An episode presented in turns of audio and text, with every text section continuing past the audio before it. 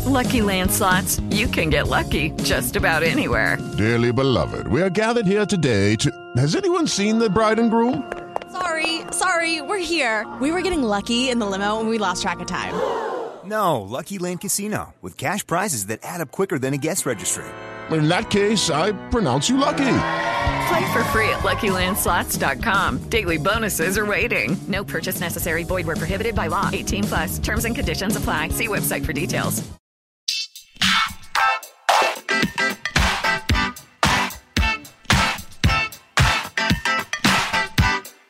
Hi, everyone, and thank you for tuning in to a very special 199th episode of Awards Chatter, the Hollywood Reporters Awards podcast. I'm the host, Scott Feinberg, and my guest today was the 45th Vice President of the United States and, many would argue, the duly elected 43rd President of the United States, Al Gore. Gore, who is now 69, is a Tennessean who, like his father before him, served for many years in the U.S. House of Representatives and then in the U.S. Senate. He shot to national prominence after he was asked by Arkansas Governor Bill Clinton to serve as his running mate in the 1992 presidential election and accepted. They ultimately defeated incumbent George H.W. Bush and his running mate, Dan Quayle, and Gore spent the next eight years, most of the 1990s, a time of great peace and prosperity, serving alongside Clinton.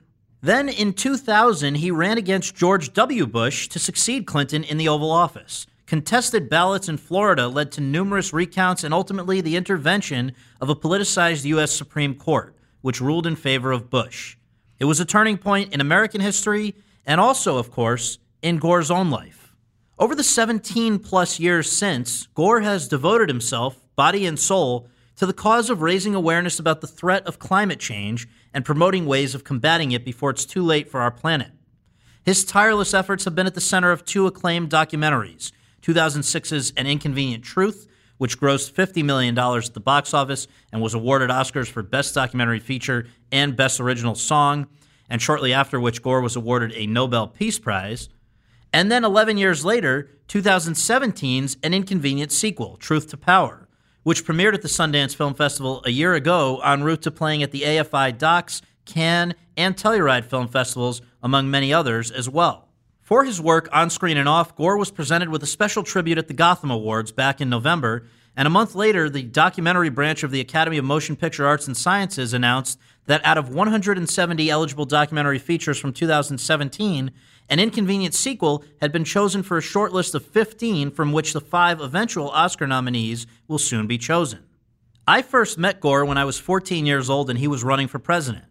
I was a bit of a weird kid in that I was extremely fascinated by politics even back then, really dating back to the 1992 presidential debates, which I watched with my parents. And knowing this, and that I was a Democrat, a family friend invited my mom and I to attend a fundraiser for Gore in our home state of Connecticut. I still have a photo of me shaking his hand back then.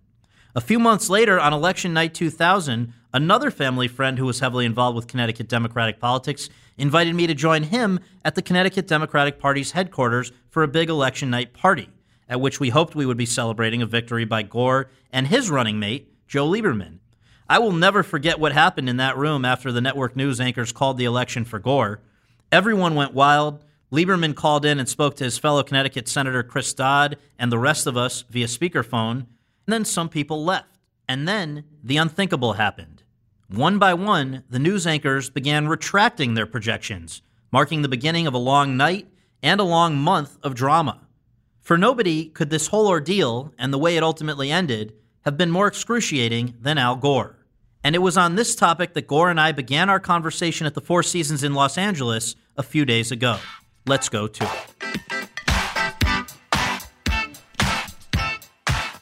Mr. Vice President, thank you so much for doing this. It's an honor to have you on the podcast. And I just thought an interesting place maybe to begin would be when the 2000 presidential election came to an end in that bizarre fashion, and you gave that terrific, uh, very gracious speech. What in that moment did you think you would do with the next 17 years of your life? Well, first of all, thank you for having me on your podcast, Scott. I chuckled when you asked that question because honestly, I had no idea what I was going to do. I I knew that in one way or another, I was going to continue my work on trying to solve the climate crisis, but I had no idea how or where or with whom or anything like that. I had a pretty good plan worked out for how I was going to spend those next uh, four, maybe eight years. And, and so, you know, it's an interesting challenge in life when you get an unexpected chance to kind of clear the decks and start fresh. And I'm just grateful that I've found uh, another way to serve uh, outside the political system. For anyone who hasn't yet seen an Inconvenient Truth or an Inconvenient Sequel and they're, they're listening to this podcast, can you let them know how you first became aware of climate change as a problem and when? Yeah, it was in the 1960s when I walked into the classroom of a great professor in the senior year of college, and it was outside the uh, field of study I was concentrating in, and you had a little flexibility to go and uh, try some different courses. And um, it was taught by a legendary scientist named Roger Revelle from California, and he was the first person to the, to design the experiments measuring CO2 in the Earth's atmosphere. And he had written about it earlier in that decade. He was way, way ahead of his time. And he really opened my mind to this. I respected him so much, and I kept in touch with him. It, it really grabbed me. Some seven years later, I went into the Army and worked as a journalist. And seven years after I left that class, I was elected to the U.S. House of Representatives. And first day I was there, I asked, uh, well, what's going on with global warming? And the answer was basically nothing. And I soon got permission from one of my subcommittee chairmen to hold the first uh, hearing in the Congress on global warming. And I invited that uh, great professor to be the lead-off witness, and I naively thought that my colleagues uh, up on the dais there would have the same kind of epiphany that I'd had, and it didn't happen. A 20-minute uh, congressional statement's not the same as a full college course, mm-hmm. for one thing. Mm-hmm. But that's really the first time I began to think to myself, is there a better way to reproduce for other people the aha a moment that I had listening to him. And because it's, you know, it's the most serious threat that our civilization has ever faced. And I, don't want to get started taking you down that road, but it is. And so I began then and there to try to figure out how I could be more effective in giving his message to others. People will remember that An Inconvenient Truth back in 2006 was more centered around your famous slideshow than the inconvenient sequel, which is more you out in the world, you know, working to solve this issue. But the slideshow existed long before the the first film in 06. So how did you end up honing your own most effective way of presenting the, the case that you were making over the years before an inconvenient truth? Well, I used to use fold up charts. Uh, I would try anything I thought might work. And I went to slides because some of the material is easier to present in, in pictures. And I used Kodak slides uh, on those old carousels. You remember? I advanced from that to a really fancy setup that had three projectors and three Kodak right. carousels, and it would go from one to the other. And I, I have to tell you, I thought that was the cat's meow. and uh, after I left the VP gig. Soon thereafter, Steve Jobs asked me to join the board of Apple. And uh, he actually helped me translate all this into computer graphics. And he, he, when I joined the board, he assigned a specialist in their programs called Keynote. People know PowerPoint mm-hmm. because it's Microsoft, but Keynote's better. I'm biased, I know, but it is. And so I had this I had Steve's help, and then this guy was assigned to me. But after about a week, Steve called me and said, Al, I didn't mean for you to have him full time. He works for the company. Right. So with his help, I uh, got a somebody in an outside graphics shop to help me learn everything I needed to know, and it's been uh, pretty continuous since then. So what happened? I guess shortly before 2006 that led to that first film, An Inconvenient Truth, coming about, and what did you make of it when someone first, I guess, probably floated to you the idea that this should be a documentary? You remember that science fiction movie, The Day After? Yeah. Some of the environmental groups decided to try to give that a little boost because even though the science was not, you know, it was a fictional movie, but it, it did have an impact. And I was at an event showing my slideshow at a church in Manhattan. Laurie David was there, and she had really nice things to say about the slideshow. And she said, You've got to make that into a movie. And I thought that was a silly idea, really. And I'm embarrassed to tell you that, but I did. But one thing led to another. And the next time I was uh, out here in LA, she invited Jeff Skoll of Participant Media, who was who had just gotten started uh, maybe a year or two earlier, and Davis Guggenheim, who was at that point in charge of documentaries for them, mm-hmm. and a bunch of others. They came to a presentation of my slideshow in LA, and they talked to me afterwards and said they would be real interested in making a movie about it. And again, I'm so uh, ignorant. I'm less so now, I guess, but I, I really didn't think it made sense to try to make a movie out of a slideshow. But they proved me wrong, and Davis Guggenheim was a very skillful director, and Bonnie Cohen and Jon Shenk have taught me the same lesson. They are just awesome. They're so skilled and they know what they're doing so thoroughly. Did the massive success of An Inconvenient Truth, which to remind folks, grossed I think fifty million dollars worldwide, won two Oscars, and spawned a million think pieces and conversations. Did that change the way that you've gone about your work in the years between that film and this second one? Well, it, it caused one big change for me. I had a lot more people who were willing to, to listen and watch, and my audiences got bigger on the whole. Mm-hmm. And so I was very grateful that the movie itself reached so many people and that the coverage of the movie did. And then I took the uh, proceeds that were due to me and put 100% of it into the founding of the Climate Reality Project. yeah. And we trained people, I personally mm-hmm. trained people with the help of the Climate Reality Project all over the world to give their own version of this presentation that's keyed to the countries where they live or the professions uh, they're in. That's been a real success also. We're building a huge amount of grassroots support to overcome the, the lobbying yeah. from the fossil fuel polluters. Well, another thing, though, that's changed, I guess, in the years between the first and the second Inconvenient films are the number of people who deny climate change. Why has that exploded in the years since the first film, and what do you think's behind that? Well, in Tennessee, there's an old saying that if you see a turtle on top of a fence post, you can be pretty sure it didn't get there by itself. and uh, when you see uniquely in the United States, among all nations in the world, this persistent climate denial, it didn't happen by itself. The Koch brothers, ExxonMobil, a number of other fossil fuel uh, polluters, and some of their ideological allies, uh, one of whom said they wanted to get government so small they could drown it in a bathtub. Mm-hmm. They have put hundreds of millions of dollars into creating this false narrative.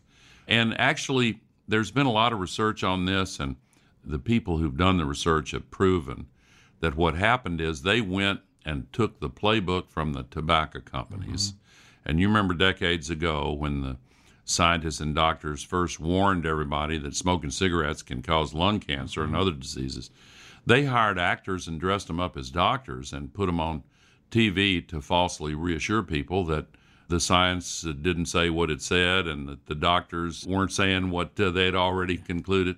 And they did the same thing for global warming.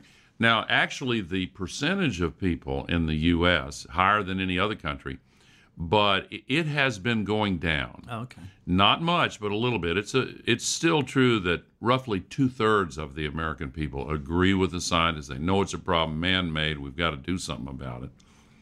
But you know, when they ask people to rank it on a list of issues according to what's the most urgent one, it consistently does not reach the top of the list. And, you know, they think the people that have studied this really say the most powerful reason for that is that the news media has been allergic to covering global warming. Why do you think that is? Well, I think that the line between news and entertainment long since eroded seriously. And I think that uh, ratings uh, matter. What they can contribute to the bottom line of the parent corporation matters. And I think when you have a, an issue that causes a certain percentage of people to just fly into a rage and turn the channel, I think maybe that's part of it. Mm-hmm. It's complicated, and I think that some journalists uh, would like to dive in, but it's a commitment of resources that the news organizations are not always willing to make. And there may be other reasons as well, but I'm hoping that that will change. Here in LA, there has been a, a truly heroic effort to get some of these messages about the scientific truth of this and the danger we're facing and the opportunities mm-hmm. we have out before the public in the entertainment media in series like Years of Living Dangerously mm-hmm. and there are a lot of people who've been putting their shoulders to the wheel to try to change this among the merchants of doubt, which is what I think one of the books and and right. later documentaries from participant dealt with, was there were the certainly we know the Koch brothers and the oil industry and stuff like that. But isn't it true that the Russians have also not been particularly helpful? We're learning more and more in the same way that they were sort of mm. advancing their interests in the most recent presidential election. We've learned they've also been putting their finger on the scale of the climate change debate, right? Yes, that's true. And of course, they're often called a petro state. Mm-hmm. They have most all of their national revenue coming from the sale of gas and mm-hmm. oil. One of the two or three largest producers in the world on any given day, it can be the largest producer. And that's where their national income comes from. And Putin, of course, is willing to do damn near anything uh, to, to promote Russia's uh, aggressive moves to influence Europe and the rest of the world. So yes, they've they've played a role. Now I will say this that Putin at times has made some helpful statements and speeches on this. Sometimes I think he does that on Tuesday and Wednesday, and the rest of the week he goes back to being a denier. Well, it's funny. I read that you first crossed paths with him in the 90s, I assume when you were vice president, and yeah. you did not foresee this position for him at that time, right? I didn't. He was deputy mayor of St. Petersburg. Right. There was a famous law professor, a reformer named Anatoly Sobchak, who was the mayor. And I did a, a live town hall meeting in St. Petersburg, telecast all across Russia, 11 time zones. And Putin was his assistant uh, in charge of making sure all the cables were connected right and all the setup was right and all of that. It's true that I would not have predicted that he would become president of Russia and such a powerful figure in the right. world. Well, his alleged associate, the current president, tweeted a week ago something that I want to read back to you. Quote, in the East, it could be the coldest, all caps for coldest, New Year's Eve on record. Perhaps we could use a little bit of that good old global warming that our country, but not other countries, was going to pay trillions of dollars, again in caps, to protect against. Bundle up, close quote. Now, I can't believe that I have to ask you to do this, but can you please explain to President Trump and to anyone else who may be confused what the distinction is between global warming and climate change? well, they're both the same, but you know, first of all, while it's been cold in the eastern part of the U.S., it's been unusually hot in the entire rest of the world. So, since this is a global phenomenon, you can't take a particular area of a few percentage points of the landmass. But there's another explanation. And by the way, I think one of the most effective pushbacks against President Trump came from uh, one of the stars of Jersey Shore, Vinny. Did you see his uh, comeback yeah. at that? I thought that was brilliant. And what he said is absolutely true. It affects the wind currents and the ocean currents.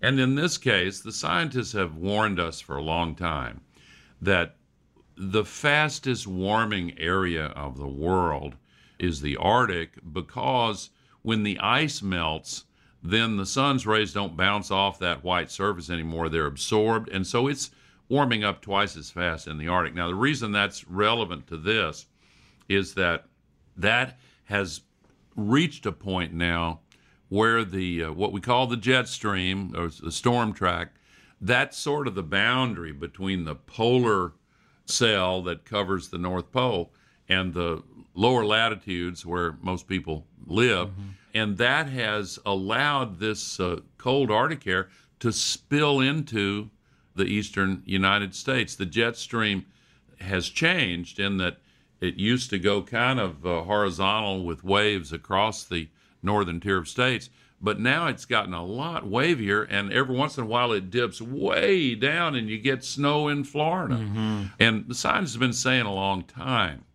that in addition to steady warming over the globe as a whole, there will be some regions where this new element of chaos in the weather patterns will produce strange results like this, you know, the so called polar vortex. Right. Coming back to the film side of this whole conversation, who had the idea?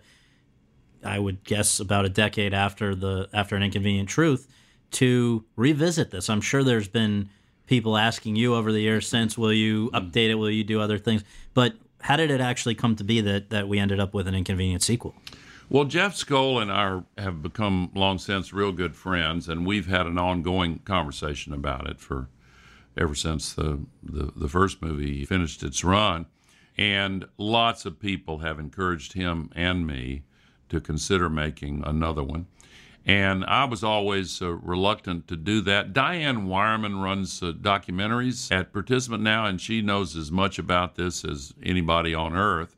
And she and I, and again, Jeff Skoll playing the key role, talked about it for a while. And when it came to the 10th year anniversary of the first movie, we all said, hey, 10 years, that's a good point in time to ask the audience for permission to come back and say, here's what's new. Mm-hmm. There are a couple of big changes. Number one, it's gotten worse, mm-hmm. worse than the scientists predicted, faster than they thought it would get worse. But the other big change is we've got the solutions now. The cost of electricity from solar and wind has come down way faster than anybody expected it to. Now, the cost of batteries to store the solar electricity at night and the wind electricity when the wind's not blowing has also come down in cost. And you're seeing all of, the, I mean, the coal burning industry is just uh, on its last legs practically, and oil is now in jeopardy as well. And gas, people are upset about all this fracking and whatnot. But the good news is that we're now in the early stages of a what some are calling the sustainability revolution efficiency, renewable energy, electric cars. And it's as big as the industrial revolution, but as fast as the digital revolution, and it's sweeping the world. Mm-hmm. So, alerting people that the danger is even greater than the scientists had thought back 10 years ago, but simultaneously saying, okay, now we can solve it, let's get going, that seemed to be a real important thing to, to bring before people this time not Davis Guggenheim, but Bonnie and, and Jon followed you for two years, I understand, pretty much. Yeah. I don't know if that was intermittent or if they were really with you for, for almost all of two years, but they got a lot of footage of you out in the world. And this time, you know, whether it's doing climate change work in Greenland or the Philippines, but a big part of what we see is the work that you did to help broker this landmark Paris Agreement, which was signed in April of 2016. So after that, you guys locked the film, and then comes November 8th, 2016, which I imagine you, like the rest of us, probably didn't fully anticipate. I'll leave that to you to say in a sec. But I mean, how did that affect what you were doing with the film? Did you now have to re edit? Did you have to make some changes in it to account for the fact that in some ways the road was going to be harder ahead? Well, I did worry a lot and did anticipate that the election might come out the way it did. And uh, Bonnie and Jon will tell you that. Mm. But all three of us, along with Richard Berge and Diane Weyermann, the two producers, we all knew that we were going to have to wait until to see what the election outcome was and then wait and, and see what the winner was going to do and there was still a chance that uh, Trump might change his mind. There were a lot of people urging him to, including members of his family. And uh, you. and me. I went to see him, talked with him, continued my dialogue with him after he went into the White House. And I actually thought there was a chance he might stay in the Paris Agreement, but I was very disappointed and worried, uh, actually, that other countries might use his decision as an excuse to pull out themselves. But the very next day, every other country in the world said, no, we're still in. This doesn't have any impact on us. And this state, California, New York, Washington, lots of states said, we're still in. Hundreds of cities, thousands of businesses. And now it looks uh, pretty clear that the U.S. is going to meet our obligations under the Paris Agreement, regardless of what President Trump does. When you heard that he was appointing one of the most famous climate change denier, Scott Pruitt, as the head of the EPA, Environmental Protection Agency, you know, at this point, he's got a daughter who's telling him that this is not helpful. Supposedly, he's got a lot of other No, I smart people. definitely does. Yeah, and so who who does it satisfy to have Scott Pruitt as the head of the EPA, or to pull out of the climate change agreement, or to do very destructive things like this? If you could today, I know I think you have ceased communicating with him, from what I understand. But if if he were listening today, what would you want him to hear from you? I'd urge him to resign. Yeah. I'm serious. Yeah, Uh, yeah. he won't, of course, Right. but that's that's the only advice I would have for him. I don't mean to be Im- impertinent or disrespectful, but it's a dangerous situation for our country now. I think more and more people are realizing that. Of course, his appointment not only at EPA but at Interior and the Council on Environmental Quality, and you can go right down the list. He's put climate deniers throughout the government. And your question is why? Well, he gets a lot of support from the carbon polluters. And of course, he made these fantastical promises in coal country that he was going to bring the coal industry back. And of course, we need to take care of the coal miners. The country owes them, and they need opportunities to have other jobs. Uh, their jobs have mainly been lost by automation in the coal industry, and then natural gas uh, really pushed coal out of its traditional markets. But he made uh, political hay out of these uh, promises that just about anybody that knows anything about the energy industry, uh, people that know more than me about the energy industry, have been saying, uh, you know, that that's not going to happen. It's, you know, there was a Saudi Arabian oil minister 40 years ago who famously said the Stone Age didn't end because of a shortage of stones, and the fossil fuel age is not going to end because of a shortage of fossil fuels. It's because we've got something better now, and mm-hmm. it's not only better, it's cheaper, it's cleaner, and it saves our future. Mm-hmm. But he sold this illusion about bringing uh, coal and fossil fuels back to the top of the heap, and mm-hmm. And uh, I, I think that he's still saying the same things, even though most people understand fully well it's just not true. With our last five minutes, I hope we can do something that we tend to close with on this podcast. It's just the call it rapid fire, the first thought or two that comes to your mind, and then we'll just knock out a bunch if that's all right. First of all, if your film is nominated for Best Documentary, if again, which was what happened with An Inconvenient Truth, and you end up at the Oscars in a few weeks, few months, which Hollywood person would you most like to meet at the ceremony? Well, Bo- Bonnie Cohen and Jon Shenk. Yeah. Because I'm very biased, but I, I think they have done just a, a spectacular job. I have had the opportunity to get to know some of the people in the Mr. i- DiCaprio. industry. Leo DiCaprio is a great pal, and I would look forward to seeing him again. Right. Tommy Lee Jones was Yep. my college roommate, Right, and right. we were just together recently. do you watch the TV show Veep, and what do you think about it? Yes, I have watched that a lot, and I think Julia Louis Dreyfus is absolutely brilliant. You know, when she was putting that show together Yep. before the first season, she and her producer asked for some time with me, and we had a, a two three hour lunch, and they asked all kind of questions about what the Veep does in the White House and all that. And when it came time for the second season, they called me up again. So I I have really taken an interest in the show, and I think she's a comedic genius. And do they have it pretty well down with the pros and cons of the job? well, I, they've translated it brilliantly into comedy. okay. What do you think when you hear the word lockbox today? oh, I, I hear it more than you might Yeah. imagine. Uh, mostly from friends joking Right. with me if you know, Right. hey, have you got that lockbox? Right. By the way, I have to say, Yeah. we'd be in better shape Yeah, if, no, we'd, totally. if we'd done that. But go ahead. Well, on a on a very serious note, it's one of these impossible questions. Like, what if somebody had taken out Hitler and whatever? But I mean, do you think that if you had been allowed to serve, because I think a lot of us feel that you got screwed, if there had been that continuity, including in the intelligence community, do you think 9/11 could have been averted? Well, you know, I don't want to sound partisan on such a national tragedy.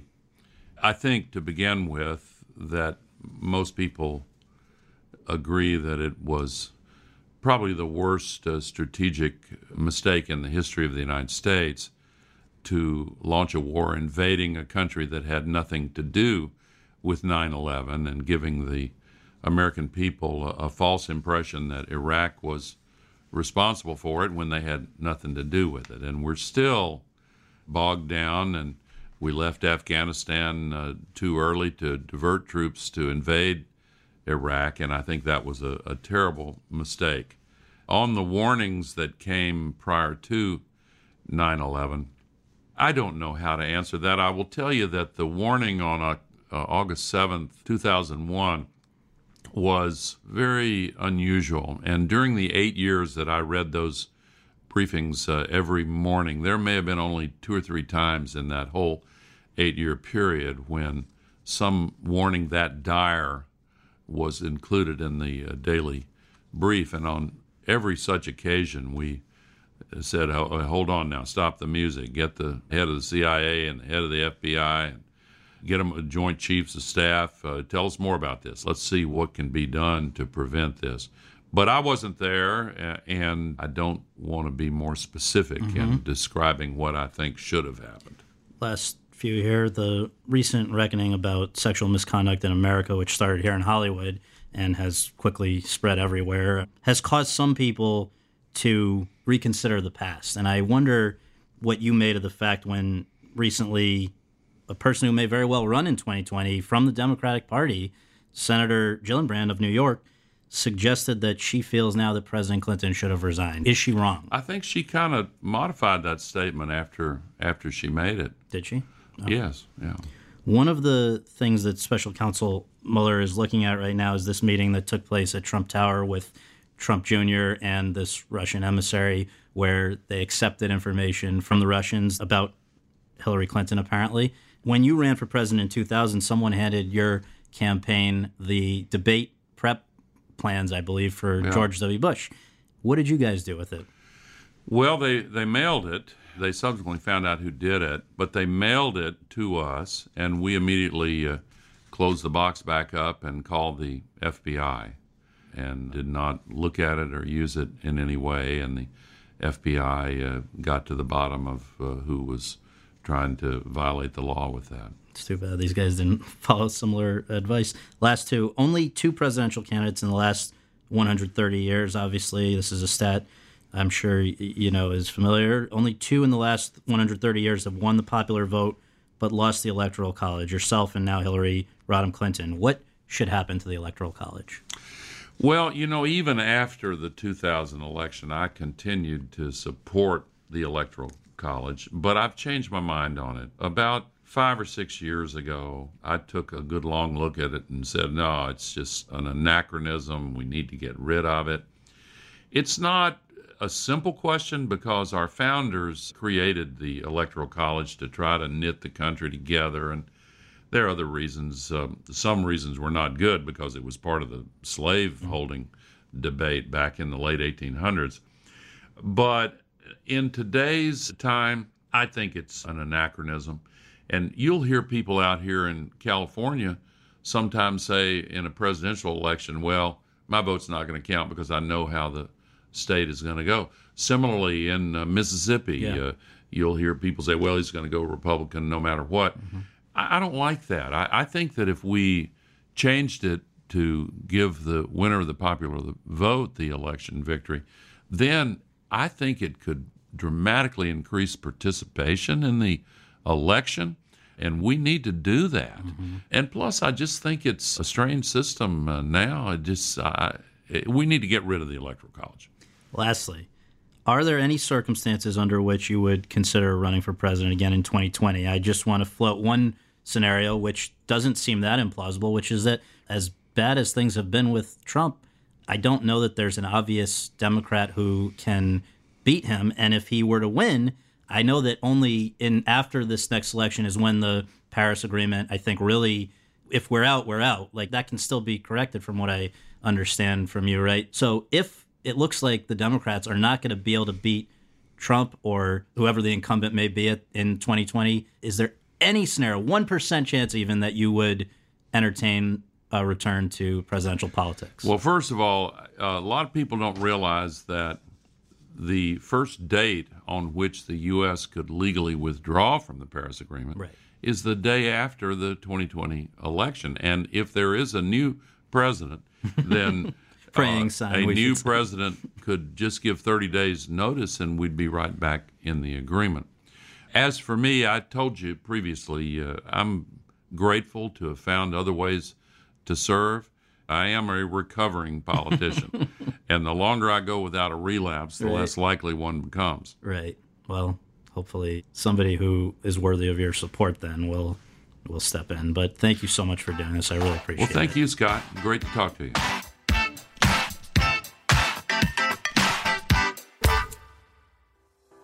Thanks very much for tuning in to Awards Chatter. We really appreciate you taking the time to do that and would really appreciate you taking a minute more to subscribe to our podcast for free on iTunes or your podcast app and to leave us a rating as well. If you have any questions, comments, or concerns, you can reach me via Twitter at twitter.com slash Scott Feinberg. And you can follow all of my coverage between episodes at thr.com slash the race. Until next time, thanks for joining us. Judy was boring. Hello. Then Judy discovered ChumbaCasino.com. It's my little escape. Now Judy's the life of the party. Oh, baby, Mama's bringing home the bacon. Whoa, take it easy, Judy. The Chumba life is for everybody. So go to ChumbaCasino.com and play over 100 casino style games. Join today and play for free for your chance to redeem some serious prizes. ChumbaCasino.com. No purchase necessary. Void where prohibited by law. 18 plus terms and conditions apply. See website for details.